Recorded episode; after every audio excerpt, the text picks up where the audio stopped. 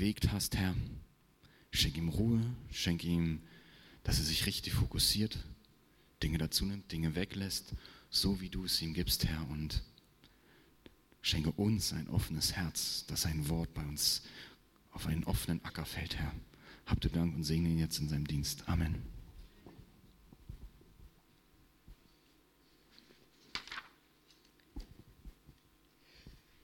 Ja, auch von meiner Seite noch ein herzliches Guten Morgen an alle. Heute mit dem Palmsonntag, dem Beginn der Karwoche und dem Höhepunkt der österlichen Zeit dann am Karfreitag und Ostersonntag, gäbe es natürlich sehr viele Ansätze und Möglichkeiten, sich mit dem Thema und den Geschehnissen dieser Tage zu beschäftigen. So könnten wir zusammen besondere Begebenheiten wie Jesus im Garten Gethsemane beleuchten. Gleicherweise könnten wir die Ereignisse bis zur Hinrichtung Jesu betrachten, wie es trotz oder gerade wegen der Vorgänge um den Palmsonntag es zu diesem offensichtlichen Desaster an Karfreitag kommen konnte. Wir könnten uns auch ja, mit den Jüngern Jesu beschäftigen, so wie ich es vor Jahren schon mal anhand der Person des Petrus ausgeführt habe. Oder viel von dem, was an Karfreitag geschieht, ist voller Symbolkraft. Und diese Symbole haben ja eine bestimmte Bedeutung für uns. Und so könnten wir natürlich auch diese Symbole betrachten. Und was die Symbole angeht, trägt doch das Thema, wie wir gerade gesehen haben, dieses Karfreitags die Überschrift gebrochenes Brot, geopfertes Lamm. Egal, welche Herangehensweise man nutzt, das Wort Gottes ist definitiv so reichhaltig, dass man wohlbekannte Bibelstellen gerade eben auch über die letzten Tage Jesu, die man schon oft gelesen und gehört hat, und man dennoch immer noch sehr viel neue Impulse aufnehmen oder entdecken kann. Ja, Palmsonntag bei uns, ich habe auch schon einige mit den Palmbuschen auf dem Weg in die Kirche gesehen. Bei uns gibt es ja keine Palmen und darum sind die bei uns mit den äh, Palmkätzchen, also den Weidenkätzchen unterwegs. Aber in Jerusalem zieht Jesus triumphierend in Jerusalem ein. Und seine Anhänger und seine Jünger sind begeistert. Mit großem Jubel preisen sie Gott, mit lauter Stimme über alle Taten, die sie gesehen hatten, heißt es in der Schrift. Endlich kommt Jesus nach Jerusalem. In die Stadt, in Jerusalem, im Tempel wohnt Gott. Und wenn Jesus, wie er selbst sagt, der Sohn Gottes ist, dann muss er auch nach Jerusalem. Da gehört er hin. Gewiss, einige warnen Jesus vor diesem Schritt. Sehen Sie doch die Gefahr, die ihm von den Pharisäern droht. Und es gibt durchaus Anzeichen dafür, dass die Pharisäer nur auf eine Gelegenheit warten, Jesus festnehmen zu lassen. Aber gibt es nicht überall die Pessimisten, die in allem etwas, gerade wenn es so schön und gut läuft, immer noch etwas Negatives sehen? Und wir oder ich, würden wir das Ganze nicht vom Ende her sehen, ich spreche davon, würden wir die nachfolgenden Tage mit dem Tod Jesu nicht kennen, also ich wäre genauso begeistert. Und so vernehmen wir die Jubelrufe, die in Jerusalem zwischen den Häusern widerhallen. Matthäus 21, Vers 9 heißt es, Hosianna, dem Sohn Davids, gelobt sei der, der kommt in dem Namen des Herrn, Hosianna in der Höhe. Und in Lukas 1938 steht, gelobt sei, der kommt, der König, in dem Namen des Herrn. Friede sei im Himmel und Ehre in der Höhe. Ist es nicht so, als klingt uns noch die Botschaft von Weihnachten in den Ohren, wie die himmlischen Heerscharen loben? Ehre sei Gott in der Höhe und Friede auf Erden bei den Menschen seines Wohlgefallens. Ganz ähnlich klingt die Botschaft einmal bei der Geburt Jesu und dann beim Einzug in Jerusalem. Und doch ist ein feiner, aber doch wichtiger Unterschied hier enthalten, den man sehr schnell überliest und überhört, gerade weil wir vielleicht diese Verse so gut kennen. Und vielleicht sind manchen von euch auch diese entscheidenden Unterschiede gar nicht aufgefallen. Heißt es in der Weihnachtsbotschaft noch Friede auf Erden bei den Menschen seines Wohlgefallens? Hören wir hier nur vom Frieden im Himmel. Der Friede auf Erden ist hier keine Rede mehr, also vom Frieden auf Erden. Der schreckliche Krieg in der Ukraine führt uns ganz deutlich vor Augen, wenn er auch in den Medien bereits wieder mehr in den Hintergrund rückt. Es ist nicht mehr viel zu sehen vom Frieden auf Erden. Vielmehr scheint sich auch im Evangelium bei Lukas der Friede bereits in den Himmel zurückgezogen zu haben. Bei genauem Hinhören kann man also schon erahnen, wie sich dunkle Wolken über Jerusalem anbahnen. Immerhin, und das ist beruhigend, im Himmel ist der Friede noch gegenwärtig. Das zumindest kann auch für uns ein Trost sein. Hier auf Erden erleben wir oftmals keinen Frieden, aber immerhin im, Frieden, im Himmel ist der Friede noch gegenwärtig und vorhanden. Jedenfalls sind die Geschehnisse von Palmsonntag bis Ostersonntag ein sehr großes Auf und Ab. Himmelhoch jauchzend bis zum Tode betrübt im wahrsten Sinne des Wortes. Und das ist schon ein sehr großes Spannungsfeld, nicht nur für uns Christen oder selbst für uns Christen, wie viel mehr für Menschen, die mit Kirche und Gott gar nichts oder nur wenig anfangen können. Und ich kann schon verstehen, dass Menschen sagen, das alles, was mit Jesus geschehen ist, sein Tod, der soll nötig sein, damit ich gerettet werde? Was ist das für ein Gott, der seinen Sohn opfert? Das ist doch tiefstes Mittelalter. Und so spricht so mancher, das verstehe ich ohnehin nicht, das übersteigt meinen Verstand.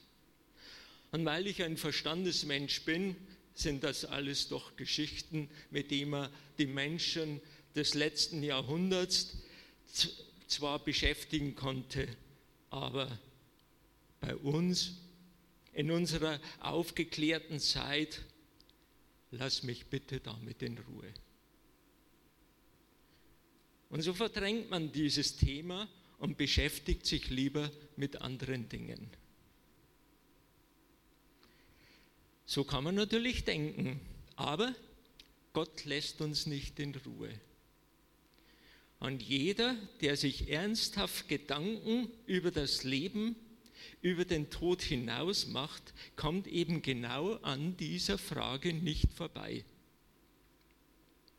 Denn Gott geht uns nach. Er sucht gerade eben nicht den Verstand. Was er sucht, das ist unser Herz. All das, was wir in den nächsten Tagen bis Ostern erleben, das ist auch nicht mit dem Verstand zu erfassen, nur mit dem Herzen. Und Gott spricht mit vielem nicht unseren Verstand an, sondern eben genau unser Herz. Und nun zum eigentlichen Thema. Und dazu möchte ich ein paar Verse aus dem Psalm 31 mit euch betrachten.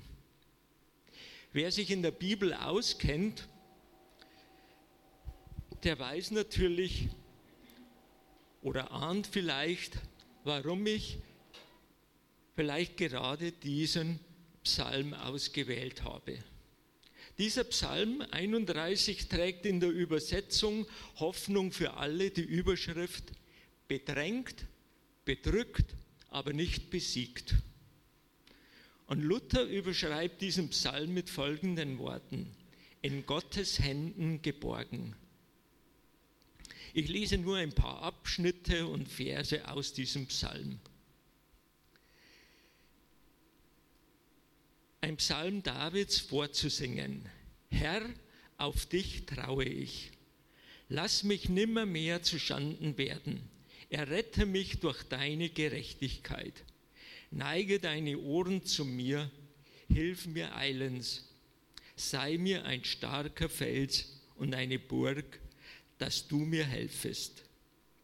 Denn du bist mein Fels und meine Burg und um deines Namens willen wollest du mich leiten und führen.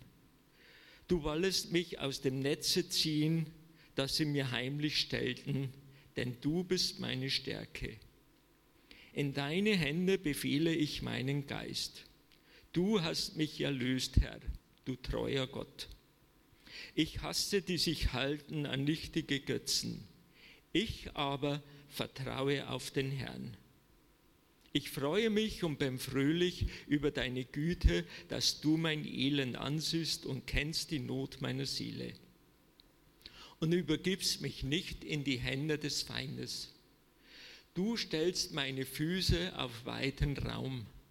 Herr, sei mir gnädig, denn mir ist Angst. Mein Auge ist trübe geworden vor Gram, matt meine Seele und mein Leib. Und weiter in ab Vers 15. Ich aber, Herr, hoffe auf dich und spreche, du bist mein Gott. Meine Zeit steht in deinen Händen. Errette mich von der Hand meiner Feinde und von denen, die mich verfolgen. Lass leuchten dein Antlitz über deinem Knecht. Hilf mir durch deine Güte.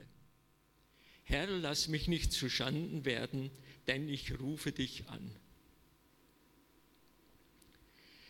Es ist sehr schwer, eine klare Unterteilung dieses Psalmes vorzunehmen, wenn man den ganzen Psalm betrachtet, weil es ein ständiges Auf und Ab ist. In einem Moment große Verzweiflung, dann wieder hoffnungsvolle Zuversicht. Immerhin kann man folgende Merkmale erkennen, die sich mehrmals wiederholen. Klage, Vertrauen und Dank. Es ist ein Psalm, in dem David Gott um Hilfe vor seinen Verfolgern bittet. Das ist das eine. Aber auch das geht deutlich hervor, dass er immer und trotz seiner Bedrängnisse dennoch sein Vertrauen ganz auf Gott setzt und dafür auch seinen Dank ausspricht. Und aus diesem Psalm spricht Jesus die letzten Worte am Kreuz. In Lukas 23, Vers 46 heißt es, und Jesus rief mit lauter Stimme und sprach, Vater, in deine Hände übergebe ich meinen Geist. Und als er dies gesagt hatte, verschied er. Dieser Psalm, aus dem Jesus bei seinem Tod zitiert, stammt von David, wie wir gehört haben. Und ich denke und übertreibe hier nicht, dass gerade aufgrund dessen, dass Jesu letzte Worte aus diesem Psalm 31 stammen, dieser Psalm auch eine ganz besondere Bedeutung für uns hat. So wie Jesus am Kreuz seinen Widersachern scheinbar hilflos ausgesetzt ist, so geht es David, dem Schreiber dieses Psalmes. Er befindet sich in schwerer Verfolgung und so fleht er mit großer Sorge und Not um Gottes Hilfe. Und an Karfreitag spüren wir etwas auch von der scheinbaren Hilflosigkeit Jesu in seiner Todesstunde. Und was sagt schon Jesaja in Kapitel 53? Wir sahen ihn, aber da war keine Gestalt, die uns gefallen hätte. Er war der Allerverachtetste voller Schmerzen und Krankheit. Und wer noch nicht glaubt, wie sehr Jesus auch Mensch war, der vergegenwärtige sich die Situation, in der Jesus sich befand Von der sechsten bis neunten Stunde herrschte eine Finsternis, heißt es in der Heiligen Schrift. Und diese Finsternis, die drückt all die Verlassenheit aus, die Jesus empfunden hat am Kreuz. Mein Gott, mein Gott, hast du mich, warum hast du mich verlassen? Mit diesen Worten spricht Jesus nach unendlich langen drei Stunden wieder mit seinem Vater. Und im Anschluss daran folgen eben die letzten Worte Jesu. Und Jesus rief laut, heißt es bei Lukas. All seine Anstrengung nimmt Jesus ein letztes Mal zusammen. Ich habe in der Schule gelernt, der Kreuzestod sei im Grunde genommen ein Erstickungstod weil der Körper irgendwann nicht mehr in der Lage ist, sich aufzurichten, um Luft in seine Lunge und damit Sauerstoff in die Lunge zu bekommen. Bei Lukas in der Übersetzung von Luther heißt es, und als er das gesagt hatte, verschied er. Im Griechischen heißt es hier jedoch, Kai phonesas phone megale ho Jesus eipen, pater eis kairasu paratitemai to pneuma mu, tuto de eipon exepneusen. Und im Lateinischen heißt es et hac dicens expiravit. Das heißt wörtlich, er atmete aus. Sein letzter Atemzug. Die Einheitsübersetzung trifft es hier sehr gut, wenn es hier heißt, nach diesen Worten hauchte er seinen Geist aus. Jesus stirbt nicht einfach nur, soll das heißen. Und auch wenn es nicht den Anschein hat, nie ist Jesus in einer passiven Rolle, sondern bis zu seinem letzten Atemzug bleibt Jesus in einer aktiven Rolle. Nie wird er bestimmt, sondern er bleibt Handelnder bis zuletzt. Nicht der Tod nimmt ihm sein Leben, sondern Jesus gibt sein Leben zurück in die Hände seines Vaters. Und hier wird schon vorweggenommen, was später real und in der körperlichen Wiederherstellung Jesu geschieht. Der Tod hat auch hier keine Macht über Jesus. In deine Hände befehle ich meinen Geist. Vielleicht weil Jesus sich im Tod voller Vertrauen seinem Vater anvertraut, wird dieser Vers sehr oft bei Beerdigungen und auch in der Sterbebegleitung zitiert. Das hat auch alles seine Berechtigung. Wer an Gott glaubt, kann guten Gewissens seine Seele in Gottes Hände legen. Klug ist, damit nicht bis zum Tod zu warten. Wenn ich mich schon zu Lebzeiten Gott mein Leben anbefehle, wie viel mehr nicht mehr letztlich dann auch im Tod. Martin Pepper, ihr kennt ihn oder ein Großteil kennt ihn, singt in seinem Lied, in deinen Händen, in deine Hände befehle ich meinen Geist. Hier ist der Punkt, wo ich nicht mehr weiter weiß. Es ist der Punkt, singt er sinngemäß, an dem ich mit meinem Verstand nicht mehr weiterkomme. Und genau das ist es. Nun, wir tun gut daran, nicht erst mit dem, was über unseren Verstand hinausgeht, uns Gott anzubefehlen, sondern uns in jeder Situation von Jesus leiten zu lassen.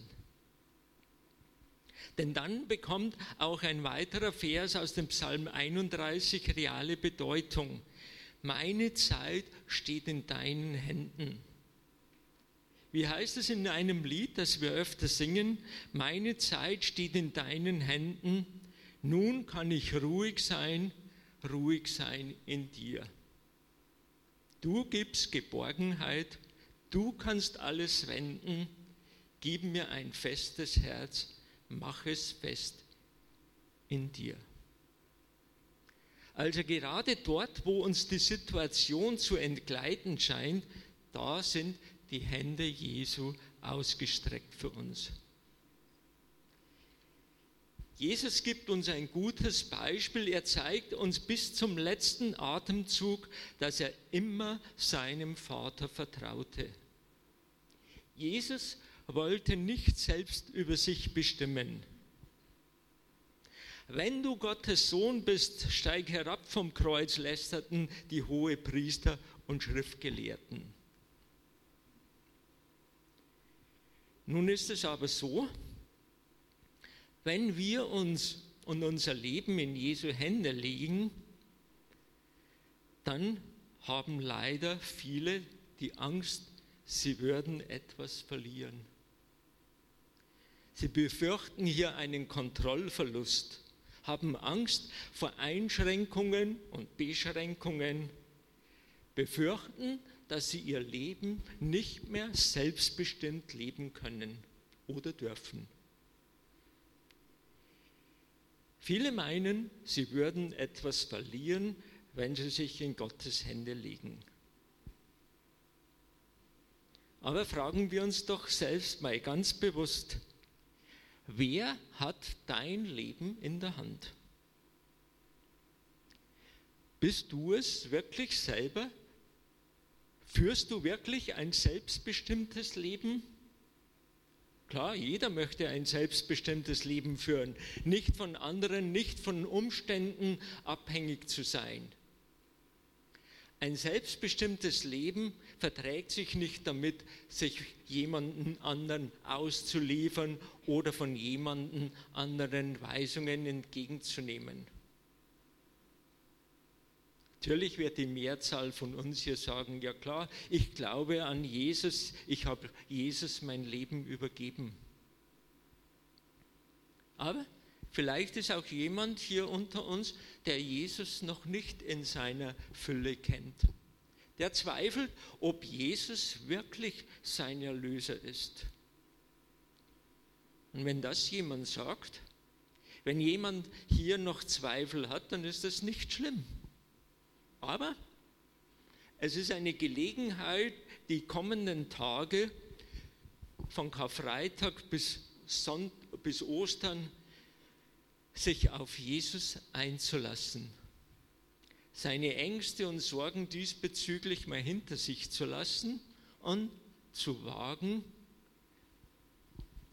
und sich Jesus und sich wie Jesus Gott ganz anzuvertrauen. Wenn wir nochmals zurückkehren zu dem Gesamtgeschehen in den kommenden Tagen, neigen wir leider oftmals dazu, uns nicht so gern mit den Herausforderungen des Karfreitags zu beschäftigen, sondern lieber schnell zum freudigen Ostern zu wechseln. genau davor warnt uns zum Beispiel Dietrich Bonhoeffer, indem er uns sagt, wir wollen an Freitag Karfreitag nicht gleich daran denken, dass mit Ostern den Dingen eine neue Wendung gegeben wurde. Wir wollen daran denken, wie die Jünger mit dem Tode Jesu alle Hoffnung zerschlagen sahen. Zerstreut voneinander in hoffnungsloser Traurigkeit grübelten, grübelten sie dem nach, was geschehen war. Nur wenn wir den Tod Jesu genauso ernst nehmen können wie Sie, verstehen wir recht, was die Auferstehungsbotschaft zu bringen vermag. Da ist viel Wertvolles enthalten. Und es ist wahr, wenn wir nur auf die Auferstehungsbotschaft über dem Kreuz sehen, vergessen wir zu leicht den Preis, den Jesus wirklich für uns bezahlt hat.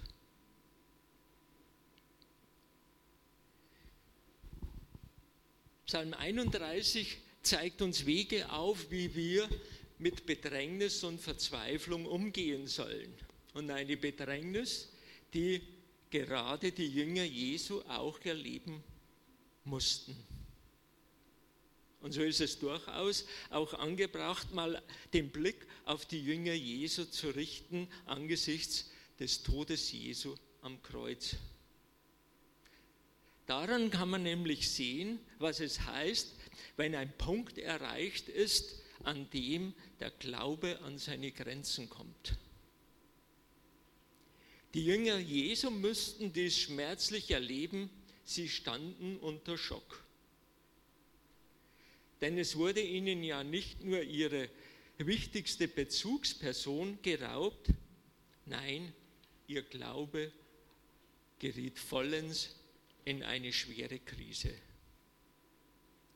Für seine Jünger war nicht nur der gemeinsame Weg mit Jesus an Karfreitag zu Ende, mit seinem Tod war definitiv auch der Anspruch Jesu, Gottes Sohn zu sein, mit einem Male ausgelöscht.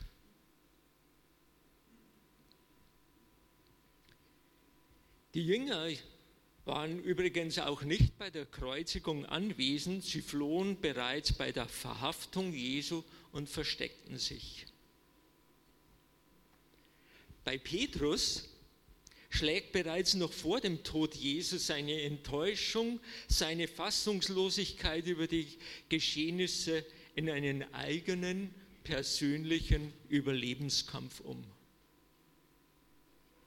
Er verleugnet Jesus und sagt, nein, ich kenne diesen Menschen nicht, als er darauf angesprochen wird, dass er doch auch ein Jünger Jesus sei.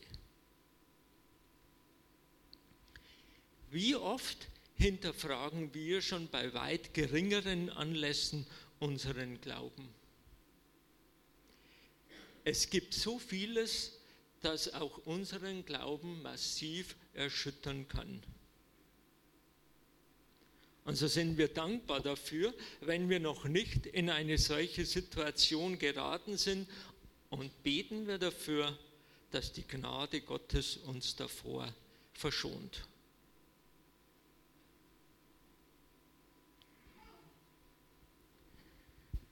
Also wenn wir aber doch angegriffen und herausgefordert und angeklagt sind, dann besteht für uns auch die große Gefahr, zu scheitern. An den Jüngern Jesus sehen wir, dass Scheitern nicht nur möglich ist, sondern eine allgegenwärtige Gefahr darstellt. Machen wir uns nichts vor. Ich glaube, nur wenn wir uns mit der Gefahr des Scheiterns auseinandersetzen, können wir auch Strategien entwickeln, die das Scheitern letztendlich verhindern.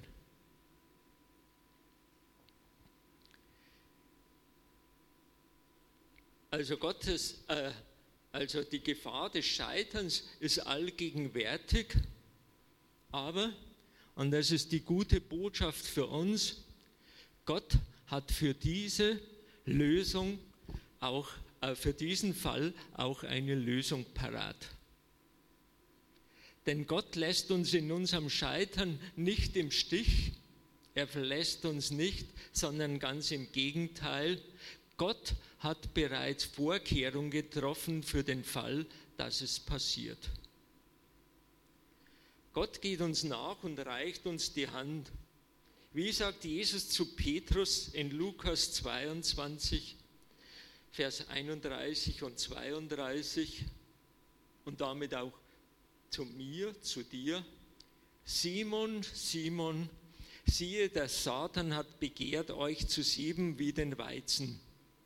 Ich aber habe für dich gebeten, dass dein Glaube nicht aufhöre. Und wenn du der einst dich bekehrst, so stärke deine Brüder. Wie tröstend ist es, dass das Kreuz, der Tod Jesu, nicht umsonst war. Für uns nicht umsonst war. Wie können wir erwarten, dass Gott uns alle Hindernisse aus dem Weg räumt, wenn er auf der anderen Seite den Kelch bis zum Ende getrunken hat? Mit Beginn der Karwoche kann uns das Wort Jesu, indem er uns auffordert, das Kreuz auf uns zu nehmen und ihm nachzufolgen, uns in besonderer Weise bewusst machen, was das eben auch heißen kann.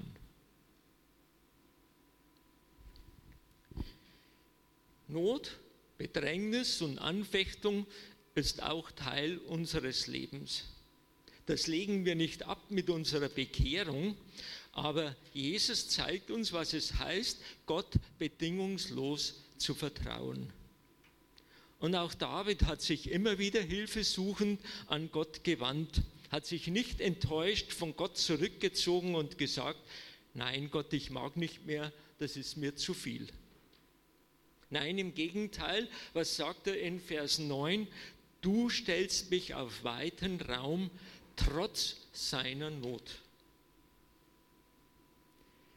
Das ist also nicht der Ausdruck von Lobpreis, dass David hier spricht, sondern es ist viel mehr.